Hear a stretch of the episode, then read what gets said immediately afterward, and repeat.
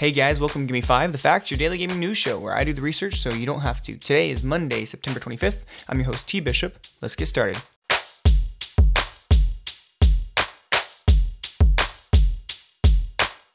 So Super Mario Run is getting an update on Friday, and there are actually some pretty cool things happening.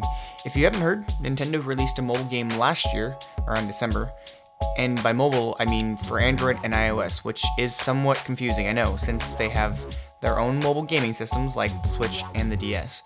But for now, I just mean mobile games, mobile phones, rather.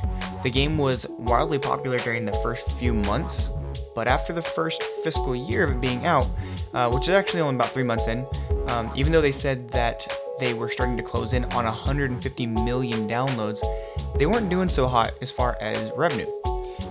In this game, you auto-run, jump, and climb through worlds as Mario for now, and collect coins to show that you are a master platformer. It is still a side-scroller, though, in two dimensions, and it even has multiplayer aspects where you compete against other people's times and scores. Now on to the update. This Friday, they are adding an additional game mode called Remix 10, where you are ultimately getting the chance to replay certain sections of the already existing worlds in a remix format.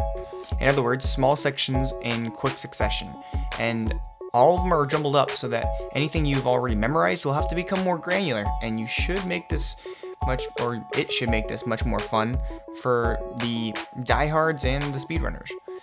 And once completed, you gain access to another playable character, Princess Daisy. She has a new double jump mechanic, which should make certain parts of the worlds easier than before, but I think this is pretty interesting, right? I'm guessing because you're still technically trying to save Princess Peach in the game, Nintendo chose to make you Princess Daisy, or give you Princess Daisy to help out. On top of all of this, though, players will receive access to an entirely new world, just as long as they've already completed the other 6.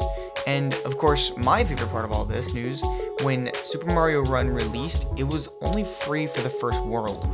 And to own the game then, you had to make an in-app purchase that costed more than, or well, it costed $10, but that gave you access to everything. And if you're a cheapskate like me, but you still have to buy games, and you haven't picked up Super Mario Run yet, from September 29th through, I believe, October 12th, the game is actually going to be 50% off. So $5 off to celebrate all these new updates, and better yet, they aren't focused entirely around the iPhone, which has happened before. Instead, all of the stuff will be available to Android users as well. So fear not, everyone will have access to Super Mario Run at a super reasonable price.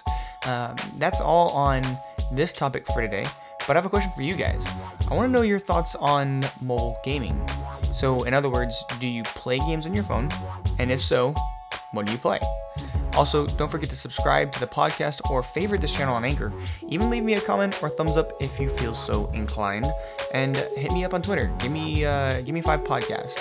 And let me know what other topics you all are into so I can keep the content on here relevant. I already want to talk more MMO stuff, but keep the feedback coming. And once again, though, thank you all for listening, and I'll see you next time.